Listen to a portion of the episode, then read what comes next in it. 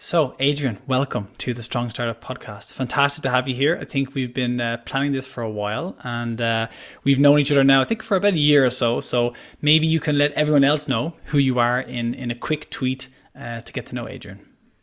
Yeah, thanks for having me on. Um, oh, a quick tweet. Well, uh, ex dentist gone software startupper, chaotic good. Nice. That was a very concise tweet. I love it.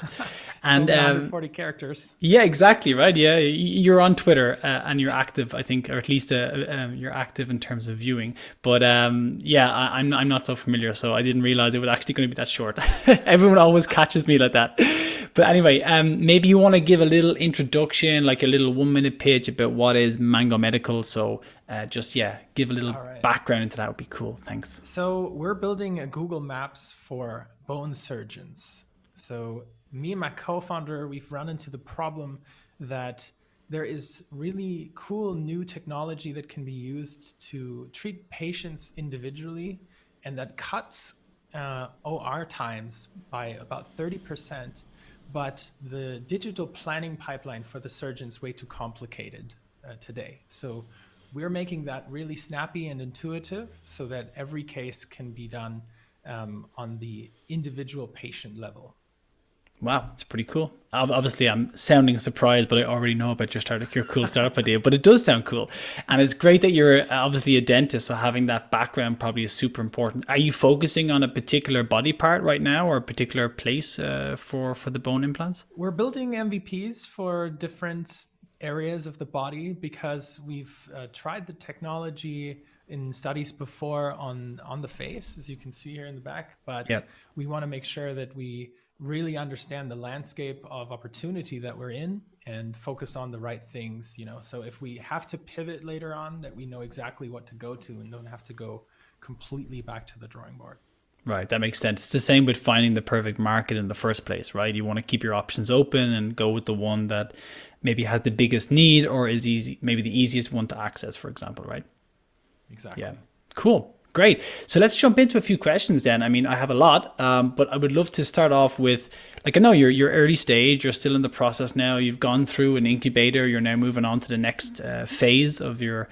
your startup journey mm-hmm. with your co-founder and the rest of your team. But maybe we can talk a little bit about the startup programs, just your personal experience. Um, you know, uh, how did you find the programs that you're, you you you you applied for? Uh, what was like some of the successes and failures with different programs that you applied for and what would you recommend uh, earlier stage startups to do when they're beginning to you know coming from a pre-seed program or a pre-incubation program and starting to look for their first incubator or the big dogs like techstars and and y combinator? Maybe just your thoughts on that please. Yeah um, I think that the pre-incubation program was invaluable. The XPLORE program by UnternehmerTUM. That's also where we where we met actually. And yeah, um, I think that you know it, it it's uh, they take you and show you in a structured process how to go about your ideas. Before that, we were just building stuff and trying it out, and it was all awesome. But um, you know you when you are a dentist uh, or a surgeon you don't have the background to understand okay how do you set up your product? How do you research your market? How do you validate your ideas? And how do you eventually get funding to actually work on this full time? And so this has given us that uh, also focused experience of you know taking apart just the opportunities in the market, taking you know understanding more about how the financials work of everything, and then that's led us up to the next steps. So it's really you know from there we went on to the Xpreneurs program from UnternehmerTUM. And that's where you meet up with a batch of peers that are also all working full time. It's, it's a great selection from European startups. Are people from Barcelona, from Zurich, uh, over in Stuttgart and Munich, and you're making friends with other startuppers who are going through the same journey.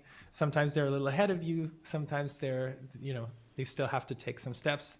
And um, even though you're not necessarily from the same space, so um, There was only one other medtech company who are still kind of iffy whether they want to be medtech, and um, but but just having this experience of the exchange um, is extremely motivating, and they can help you overcome obstacles. It gives you access to a vast network of investors and experts to talk to, and all of that is this um, mix of potential serendipity of things happening, you know, and this is where it kind of all snowballs. So I would like to say that, you know, the idea to to found a startup and pursue this may have been born two to three years ago, but um, you can really put the finger on the XPLORE program, having kicked off all of the connections that would later unfold to gain as much steam as we have and yeah, we're also now looking at the international league of Techstars, Y Combinator, and so on,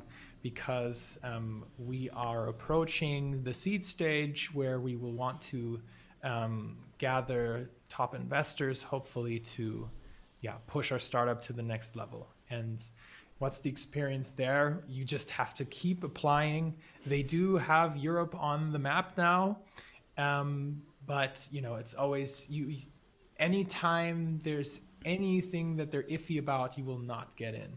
And just the experience of going through the application process is already really helpful because you can see exactly that they they they teach you how to um, be very precise in your answers and that you know what you're actually answering. I remember being really confused about all the different terminology of what is the market, what's the market opportunity, what's mm. the you know the tam sam som all that stuff you have to really have all that jargon down yeah. before you can go on that larger stage and before you should be approaching any investors because if the investor's job is to be you know i hope i can say this the professional bullshit detector and as soon as they know that they see that you haven't done your homework you are basically out of the game right? yeah I think that's why when we worked together or we met during that XPLORE program, that's why we drill you so hard on like what is the market size, what's the whatever. And you know, we we often get startups that just like yourself that have a really great idea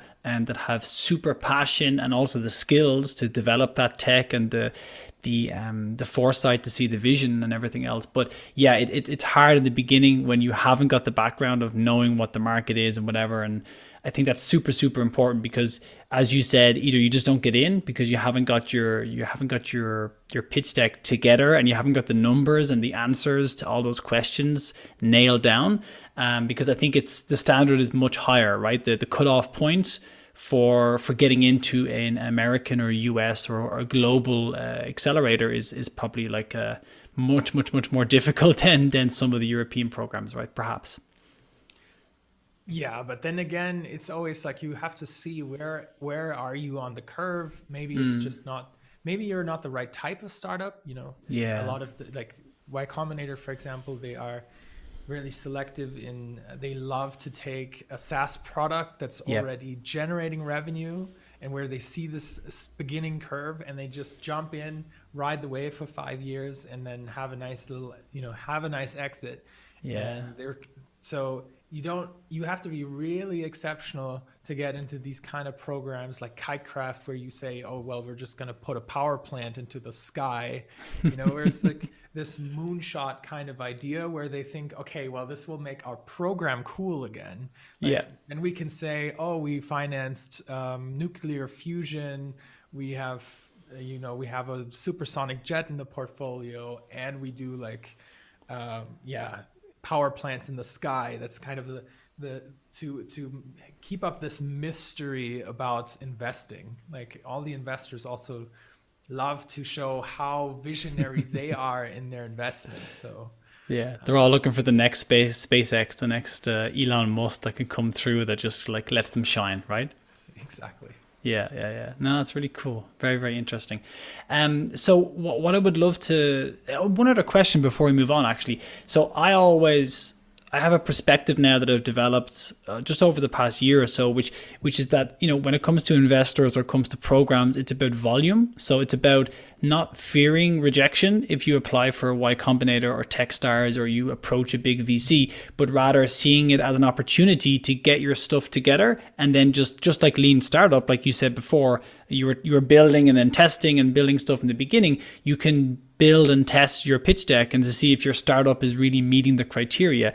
So, is that something that you would share uh, the perspective of going for volume um, while at the same time uh, still, you know, doing your own due diligence to make sure that you fit for Y Combinator? Because if you're not SaaS and you're not a moonshot and you don't have revenue, then probably you're not the right fit for YC to be able to help you, right? Well, I think that the YC is a special one because it's mm. this extremely large, super famous um, institution. So, um, and the application is fairly easy to do. It only takes a couple hours. Um, I think it's worth applying. I think way too little startups in Germany apply hmm. uh, for the program, and I think that generally speaking, this uh, spirit that they have is is really valuable for for startups of build something people want and do things that don't scale. So do do lots of testing, and I think um, looking at the the German startup ecosystem, uh, we need more of that spirit. That you you have to be also at least internally admit, okay, we don't know everything yet.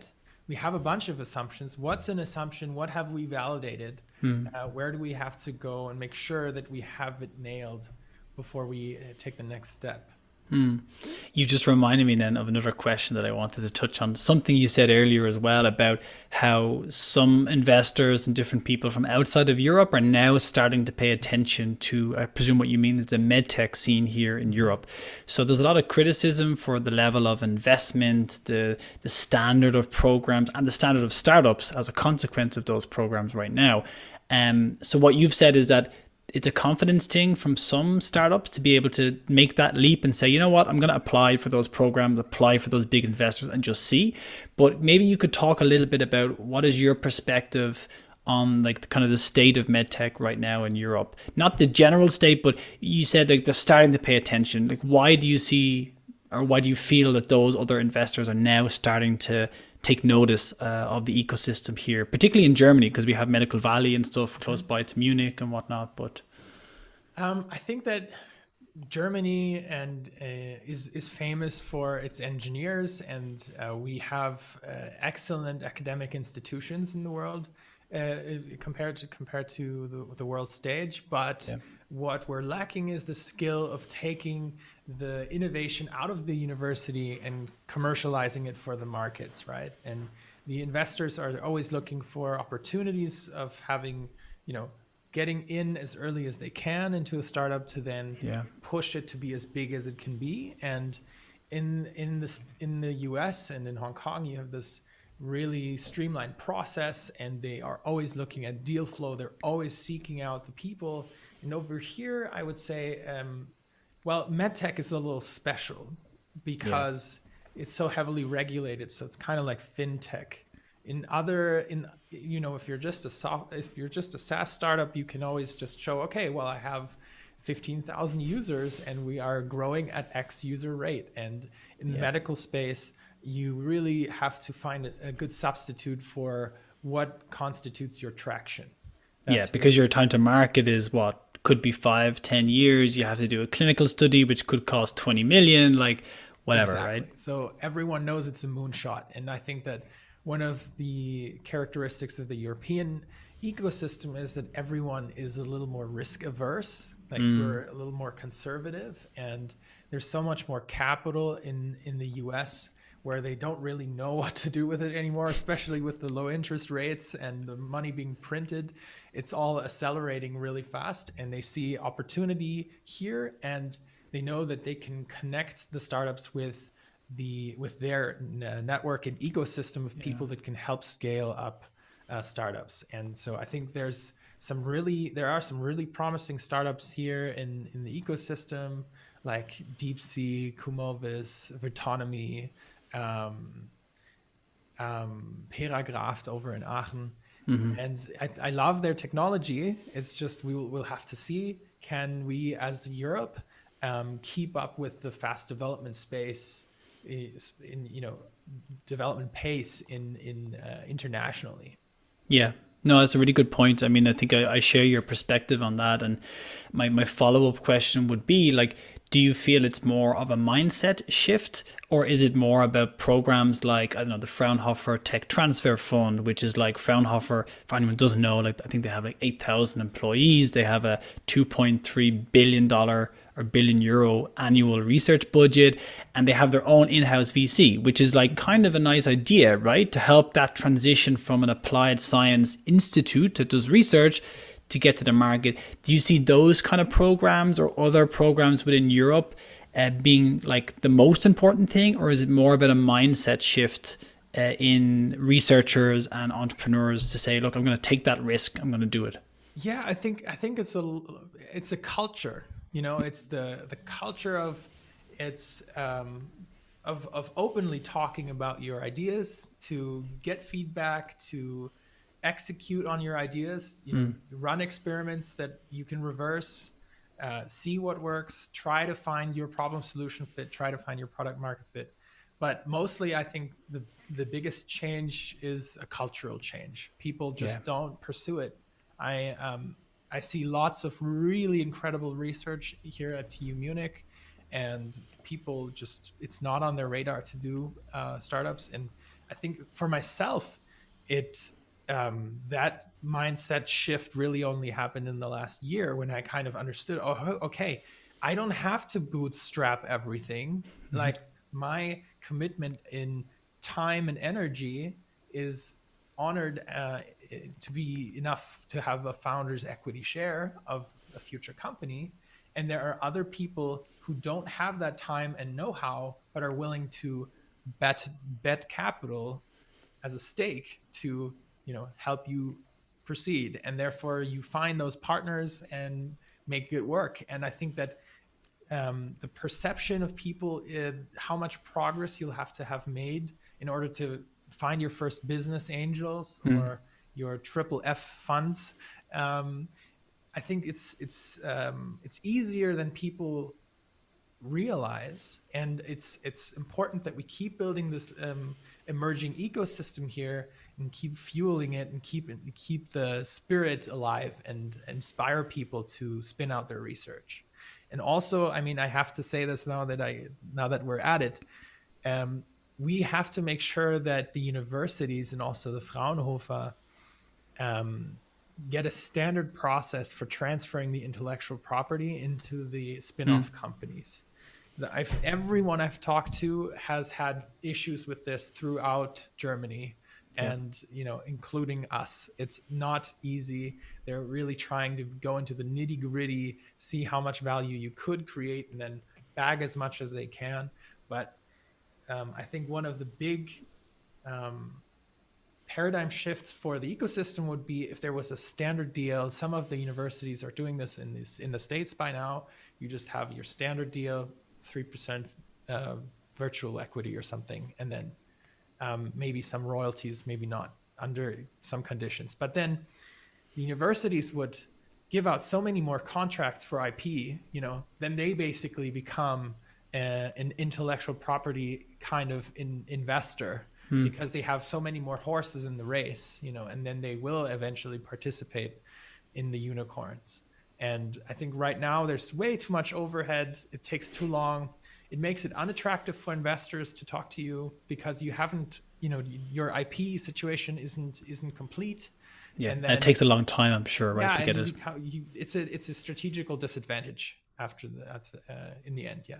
Yeah, that's great. I mean, look, your points were amazing. Um, I think, in particular, with the IP, it's always a bit of a, specialized area, right? And that people are always worried. And we, we see a lot of th- teams, of course. I mean, if, if you don't have your IP locked and loaded and ready to go, you probably shouldn't even talk to investors because they're going to be they going they're going to see it as a massive risk, right? Because they don't know. It's an uncertainty. How much is the university or the institute going to take? And are they even going to give you a license for this? Because maybe they don't, or maybe it just takes three years. So yeah, that's a that's a very good point, and I think I I hope that with this podcast and with our conversation, you know, this is also really valuable. So sharing your insights about the mindset shift, but also about some of the technical difficulties when it comes to tech-based startups coming out of the universities. Um, we need to make that uh, barrier as low as possible through programs, but also through processes that really support those entrepreneurs and handhold them, you know, and actually give them whatever resources they need with a standardized process potentially that can maybe be adapted slightly for in, in institutions. But that's that's really great advice. So you're now starting to go in the direction um, which which was feedback from another another podcast I got from a friend of mine that often I'm very I'm very positive. You know, I'm a very positive guy. I like to think towards solution orientated mindsets, but you're hitting on some of the difficulties of course with the ecosystem, right? So I want to touch on that because it's not all gravy yeah it's it's it's a hard it's a hard journey as we all know. There's a million things to do particularly i think your transition from the XPLORE program to an incubator. You realize okay now i have to go think about equity. Now i have to get my cap table organized. I need my financial plan. So i'm sure you've been working with martin on that. And everything and anything that is not your company in terms of the tech, uh, never mind staff and, and growing your team and everything. So there's so much shit to get done. So maybe I can ask you do you have any advice or um, how do you prioritize or yeah just if you could talk a little bit about that overwhelming feeling that you can sometimes have as, as an entrepreneur that is now looking for investment and going through that kind of stage yeah i think you have to learn to say no to a lot of opportunities yeah. um, they, because at some point you you you are in a in five, seven, eight newsletters from different uh, institutions, and they always have really interesting sounding titles. And you want to attend the talk, you want to have that discussion, yeah, and so on. Um, but you really got to be mindful of your time. And I've learned this from other entrepreneurs that are further along, who are post Series A stage that I've mm. talked to. And when I approach them with questions, and I'm like, "Hey, I would love to have lunch with you and talk to you," they'll be they'll say, "Okay, just give me a list of your questions. I'll see if I can answer them, you know, and then and then uh, if there are any questions left, maybe we can have a short call. But you got to learn to become mindful of your own time, especially when you're a leading founder and you are scaling up your team. At one point, we had ten people working for us in the fall, wow. and I noticed that everybody everybody's reflex is to come talk to you to fix their particular issue in the moment. Mm. But then you end up talking to 10 people twice a day for about 10 minutes, and then your day is over, and you had really, uh, you had your own tasks on your plate. So you have mm. to be um, very, very aware of how you spend your time and uh, what exactly to focus on. And you want to always make sure that whenever you're working on a grant or working with investors, it is something you have to do in order to work on the product, but the product is what matters most in the mm. end. So if you look at the Eisenhower matrix, the product is always in the important but not urgent, you know, and then you have to, but that's really the sweet spot where you want to be. Most, yeah. The, a significant portion of your uh, of your time of day. Mm-hmm. So uh, I think with the incubator program, we've noticed that we're always interested in learning more um, and more useful tools, making more connections, but you have to um, make sure that you stay on track with your own roadmap, that you work on building your product. And there's a lot of opportunity in the startups e- ecosystem, in the startup ecosystems to do this kind of meta work where you mm. go to pitch competitions yeah. and you go to panels and talks and so on, and everyone loves to do that, but it's that's not really getting ahead. That's not real progress. And you have to beware are you making fake progress? Are you doing real progress? That's fantastic. I think particularly for earlier stage startups that are like, you know, coming up with an idea, it's like their baptism into the startup ecosystem, right? They just attend every event because they can, right? And they have a little bit of luxury to figure things out. But when when everything starts to get real and you really need to start pushing forward and you've got 10 people potentially working with you, um, that's when you need to, I suppose, as you said, to, to be mindful of, of where you're putting your time. I, I find that myself. I'm, I'm trying to as much as possible execute more than just like sitting and thinking and like you know taking calls all the time.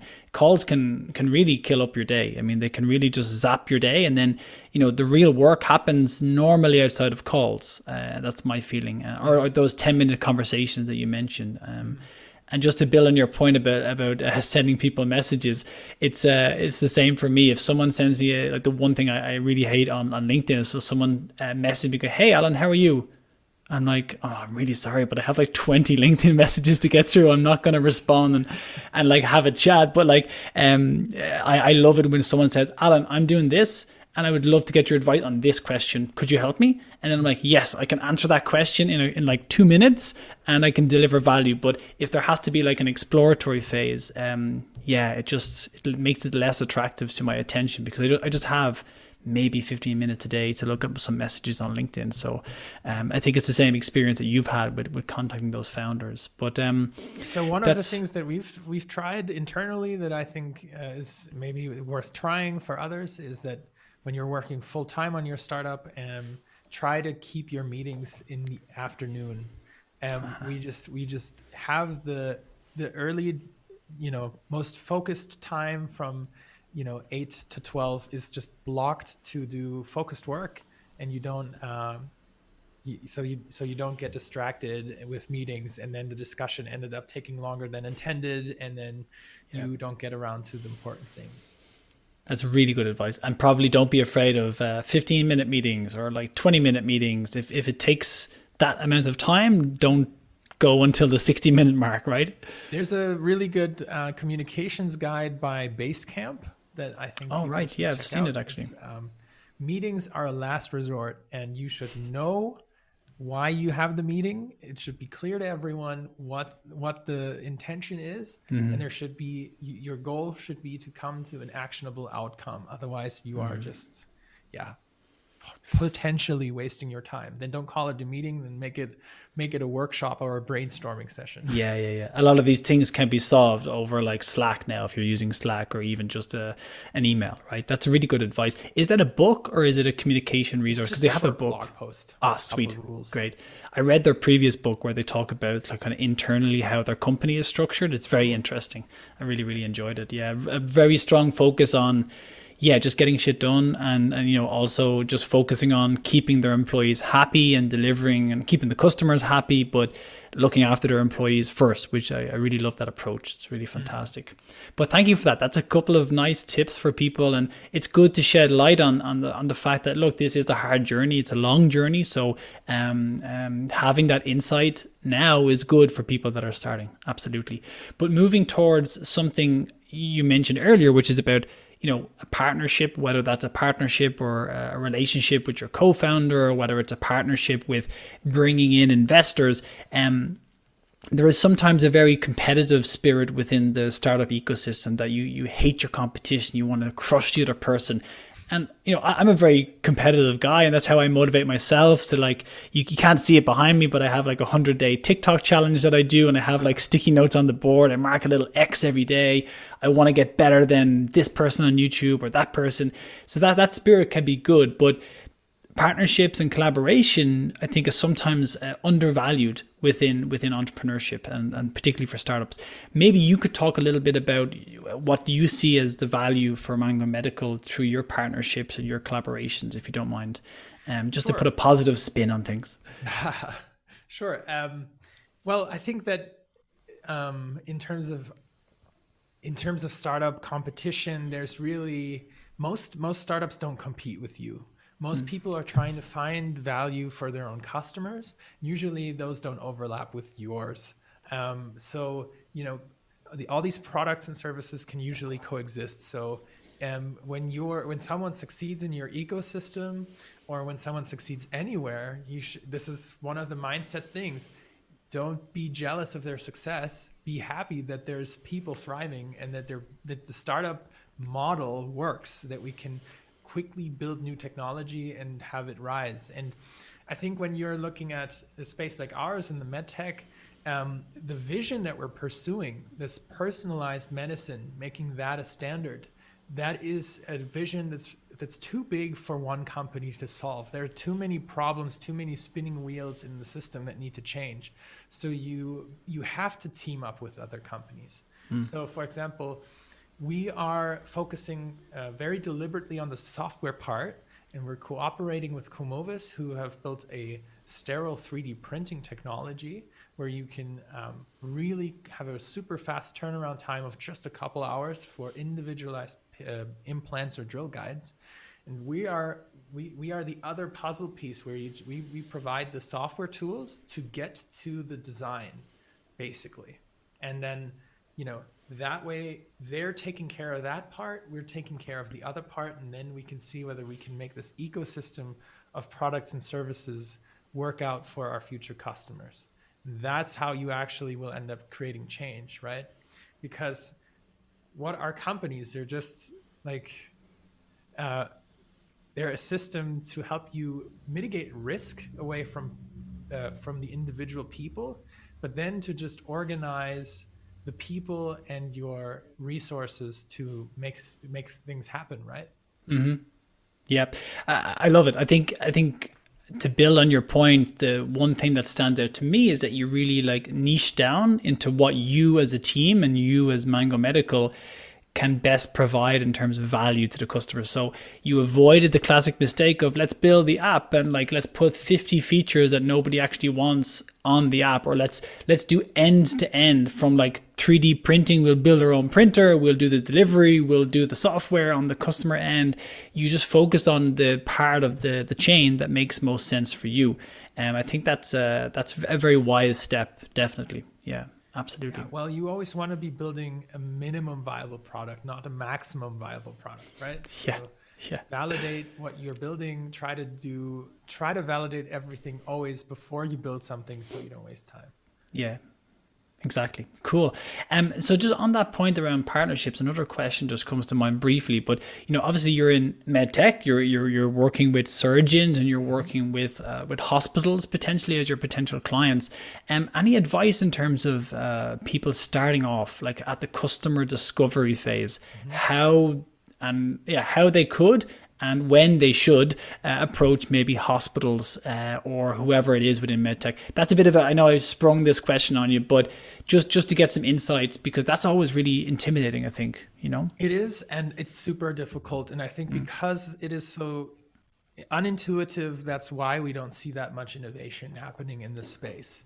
You know, I think this is one of the the things that is so strange about us. We're actually two clinical clinical practitioners who yeah. turn around because this problem was important to, enough for us and we see that there's a path to solving it so that's why we're giving it a shot you know mm-hmm. um, i think there is a great program run by a guy called christoph hennersperger here in munich who is it's called i believe medinnovate and it's a class at tu munich you can take and wow. they connect you with the um, campus and they help you work shadow surgeons and practitioners and physicians and give you that exact foot in the door to do your initial observing of your users and see where you can bring value. And otherwise, I would say, I think it depends on your background, what angle you would take to make these kind of connections. But most people you'd be surprised are really open if mm. you hmm. find um, well and also university clinics are made to build new things and innovate so seeking out the you know people looking up who is building in your space that you find interest who, who's making uh, interesting research in your area maybe reach out to them talk about that a little bit and then uh, just be be nice. Don't don't be too pushy but do definitely contact the hospitals. Try to do work shadowing. Um, it's not impossible. Hmm. And. I think it's an absolutely crucial step for medical startups. You have to make, you have to read the mom test. You have to make sure that this problem that the surgeon told you about once at this cocktail party isn't just something he came across twice in his life, but that it is actually something that happens every time where you can reliably create value for your customer. That's fantastic advice. I think uh, what I get out of that is really, you know, find someone else that's very curious but an expert in in that particular field, right? So like you're curious as an entrepreneur, but mm-hmm. you need to find other curious people, like you said, with the university clinics that are really gonna um yeah, they're to be very open to hearing about some cool new idea or interested in explaining their problems to you, which is kind of the the very early phase. Yeah, just right? be yeah, be interested in them. Don't come up with the solutions already. Just you want to understand your problem space yeah. so that you that you don't start you know building up a fantasy world or yeah. build something that nobody needs fantastic yeah i mean it's one thing that i think is a real strength for your team so so you and your co-founder are both from from uh, medical backgrounds, where you're a dentist and your co-founder is also Jürgen is a, a, surgeon. So having that background is really strong because there's nothing worse or nothing more that worries me when someone comes from a say a IT or engineer background, they're like no experience with medtech. We're like, we want to build a medtech product. I'm like,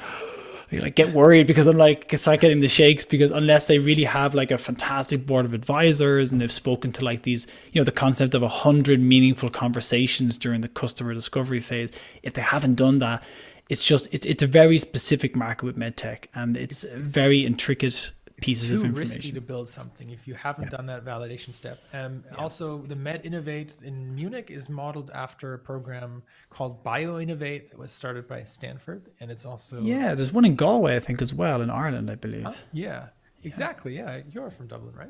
Yeah, yeah, exactly. So, yeah, that um, and the, you can apply. It's also a program, but it's a, a personal program for you. So if you are a really interested engineer who wants to do medtech startup uh, you know, they sponsor you to come and work shadow for a year, do your validation, find wow. your co-founders inside the program because they're inviting they're inviting uh, clinicians and techies and and business people and then you're matching up your team as you go so there's one uh, one startup that's that's uh, been built this way. It was Christoph Hennersperger's one project, and they are here and in Dublin, and they're post Series A with eight-figure funding, and they're wow. rocking and rolling.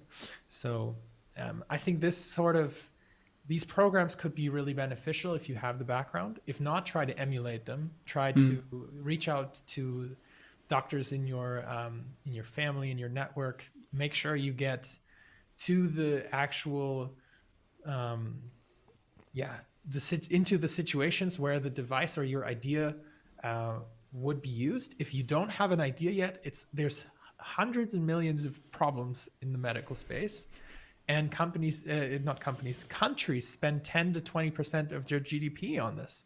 Yeah. So there's this there's a great opportunity uh, in in every clinic really to find new um, startup ideas. And but it does it is a very special um, area of focus and there's definitely a lot of easier things you could be doing also within the startup ecosystem. Yeah but you need the challenge to keep motivating yourself as well right? I'm sure. But um yeah that, that approach seems very interesting. Great great uh, program actually. I wasn't aware of it in munich so i'm going to have a little look at it maybe make a little video about it later. Um, um, but the bio innovate approach i also really love it. It seems like it's obviously related to somehow the design thinking approach, which is starting with customer discovery, starting with uh, defining a problem and then building the solution from that rather than coming in and say, I have the idea, how can I build it? And then plop it onto a particular problem. So I think that approach is always very healthy. So thanks for sharing that. Really, really great. So um to, to finish up now, I would love to ask a, very last question. It's kind of a funny story. So I remember when we had this conversation and, and you and Jürgen, you, you told us that you're going all in, like you're, you're quitting your jobs and you're going to like dive straight in. And we were like, oh my God, maybe just like, hold on, just like, don't do it. Or, or at least like, you know, keep keep the balance for a while. Right? I like the idea one foot in order, one foot in chaos. But but you went all in, right? And it, it's worked really well for you, and, and you're on a, a, fantastic trajectory and a really great journey right now. And um, very happy to see that for you. But could you talk briefly about what was the critical point where both of you just realized, okay, we have to go all in? And any advice for people that are that are considering to leave it all behind for the medtech dream? you remember the conversation, right? yeah, yeah, I do. I do. Yeah, you guys were sort of excited, but also devastated. We're like, oh no, um, well, I think worried, just worried, not devastated. um, I remember that one of the pivotal moments for me personally, um, and well, two things. We had this idea for um, two to three years, and it's been cooking in us. We've built prototypes, we've done studies on it, um, and we've always had the dream to pursue it but we noticed okay i graduated. Jürgen moved on to another hospital that was in a different city. We started practicing full-time in different cities. We no longer talked a lot about the idea and we noticed okay if we don't sit down and really work on it now then the idea is going to die by hmm. neglect you know you have to give it the, the, the time to unfold and really do pursue it and then we looked up where is the best space where we can go to in Germany to get everything off the ground. And that's how we came across the Munich ecosystem. And that's when we saw, oh, there's also a great medical computer science chair here who does international world class research on AI in medical imaging.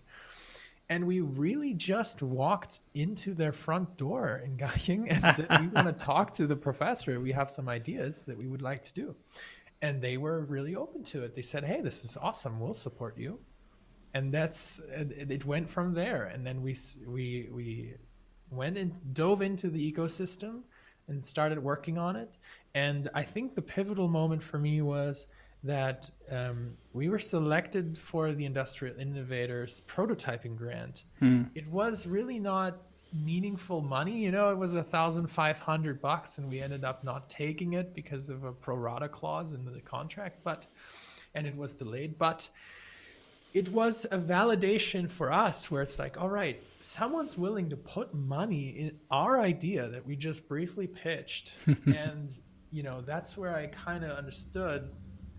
Okay, there is more to it than just you having a dream, and then we got into the finale of the Medical Valley Award, and I noticed, okay, I have this pitch in three and a half weeks, but I'm working full time. I'm not gonna be well as well prepared if I keep my full time job. If I can work on the pitch deck from tomorrow full time, it's gonna be sleek and I have a good shot, you know.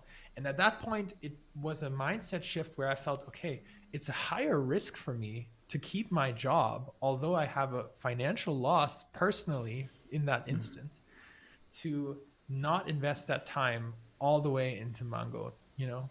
Yeah. And so that's where the where the shift happened. We got that grant, and once you have had your first six figure uh, secured, you know, that's where everything flips. Um, I've had really strange discussions with my family where they're saying, no, we want to invest. Take our money. You know, you can't do that. Uh, usually, you would you would think, okay, you know, how do I even go about asking for friends and family for an investment? And that at yeah. that point, it's you know, there's a there's also a snowballing effect in that in that area where once you have been validated in an institution like that, and then a big investment has been made, then everyone's fear of missing out kicks in and they want to jump on board. Yeah. It's like going from zero to one, right? It's the hardest, like going from stationary to moving, you know? Yeah, exactly.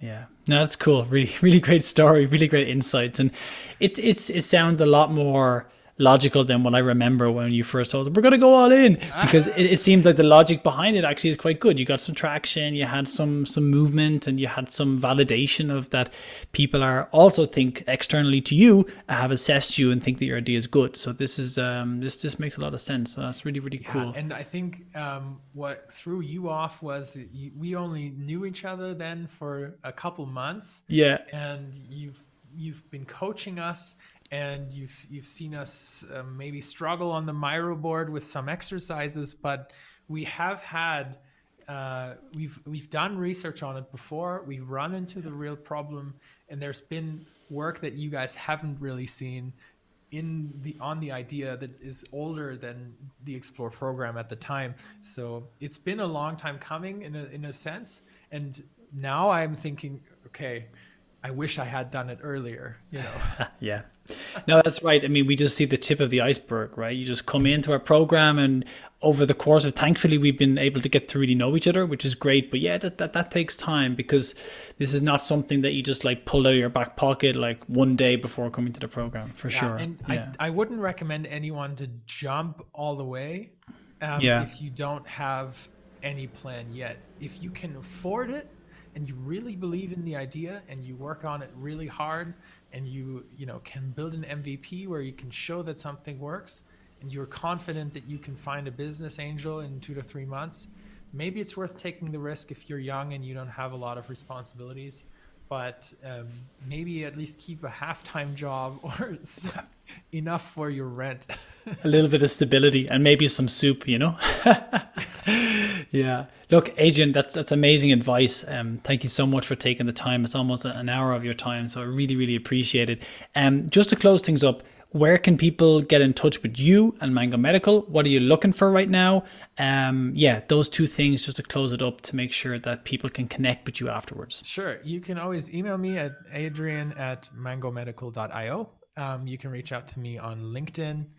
Um, and yeah, right now we're actually looking for a full stack developer to join the team. Um, we have it funded for more than two years. So Nice. reach out. Um, that's join at mangomedical.io. Send us your GitHub and your coding experience, and we'll get in touch with you. Um, yeah, thanks so much for having me on, Ellen. It was a pleasure. Of course, always a pleasure to have a conversation with you, Adrian. That was amazing. I think you, you're going to deliver a lot of value for for for some early, earlier stage entrepreneurs uh, in the medtech space. So thank you. Really, really enjoyed it. And um, I'll put, of course, all the links uh, in the description for all these videos and everything, so in the, or in the show notes, so people will be able to find you. Thanks, Adrian. All the best. Awesome. Bye. Cheers.